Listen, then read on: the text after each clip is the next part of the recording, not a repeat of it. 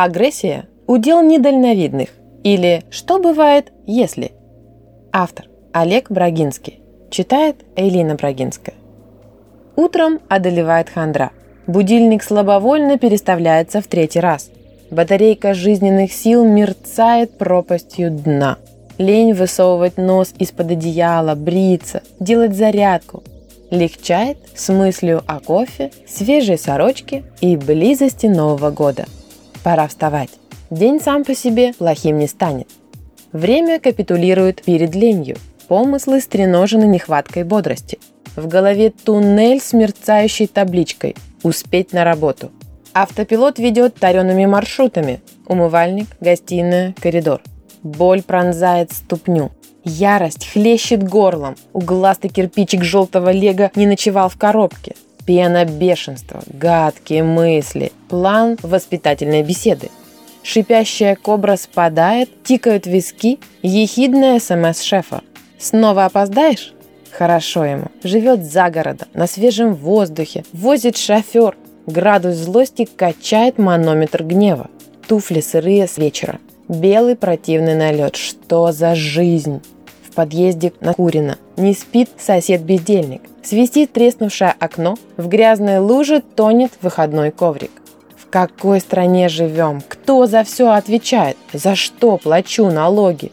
Вопросы сжимают мозги, впиваясь колючками несправедливости, бередя ежедневную злобу. И так каждый день, который год подряд. Ледовая тропинка двора снег не чистят. Автомобилисты наглеют, гребут сугробы с крыш под ноги мне. Удачных вам аварий, упыри! Пронзительный ветер арки толкает плечом здоровенный мужик. У него борода, лучше смолчать. Скользкие ступени метро, теснятся люди, чавкает жижа, стекает грязь. Тесно в вагоне, оттолкнул старушку, куда не имется. Сел, прикинулся спящим, чтобы не видеть стоящих женщин умастился дремать до своей. В колено тычут жесткой сумкой. Рвущаяся горластая «Куда прешь?» благостно снижает давление черепушки. С мыслью «Кругом ущербные». Ехать тоскливо проще. Перед офисом мучим улыбку. Салютуем привратнику, шлепаемся в кресло, меняем обувь, входящий звонок. «Кто смеет так рано?» Рявкаем. «Что? Сникаем. Не признал, богатым будете, конечно, сей же час. Что делать? Куда бежать? Кто спасет? Точно, Вася, друг, выручай. Покорно заискивающе щебечем в трубку. Вася не сможет. Дал телефон коллеге. Плетусь, а тот с бородой. Толкал утром. Узнал. Цена одолжения растет. На столе фото старушки, что оттеснил в метро и сесть не дал сегодня, говорит мама. Мается ногами, тяжело в общественном транспорте не уступают. Ну и денек. Тим Бартон отдыхает. Шеф доволен. До пенсии 7 тысяч дней. Продержусь. Может, пиво? Ведь повод. Медлит кассир. Подпугнем? Ну, чтобы не расслаблялась. Подденем пионера в очочках. Пусть чувствует силу. Как не откроете? Тут пить нельзя? Прекрасная перепалка. Они сдерживаются ведь на работе. Но я лечу в отрыв и ору, что хочу. До дома шаги. Хмельной мозг напоминает Олега.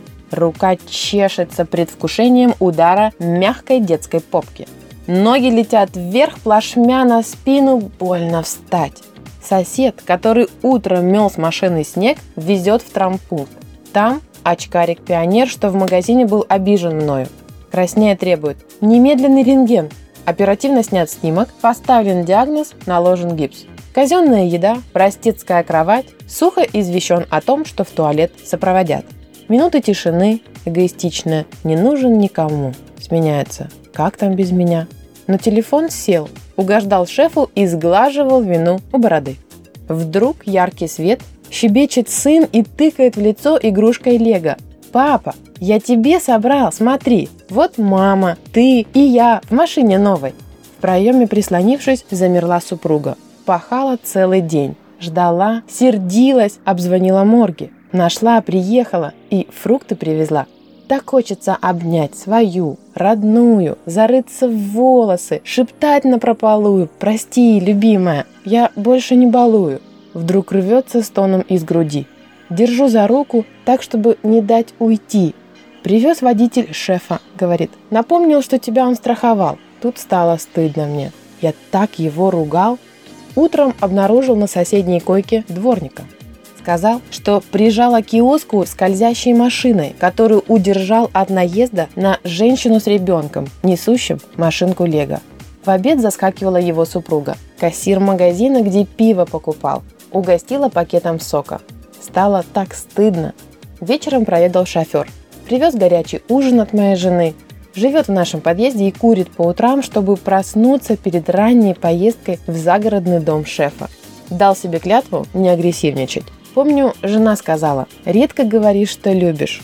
Тогда мужественно отчеканил. Декабрем 1996 года в любви тебе признавался, что-нибудь изменится, сообщу. Супруга вздохнула, я загордился. Мужик. Показал, кто в доме главный. Вокруг люди, влияющие на жизнь, оберегающие близких, старающиеся для нас. Хмурые и строгие, сердитые и грубые, такие же, как мы. А вы чего хотели? Проходит год, и утром под ногами снова Лего. Ну, видно, попадет Олегу. Хотя, впрочем, нет. Пусть крокодил моей агрессии кусает собственного бегемота Лени. А мы лучше построим башенный кран и приготовим маме предновогодний завтрак. Мы ведь так ее любим.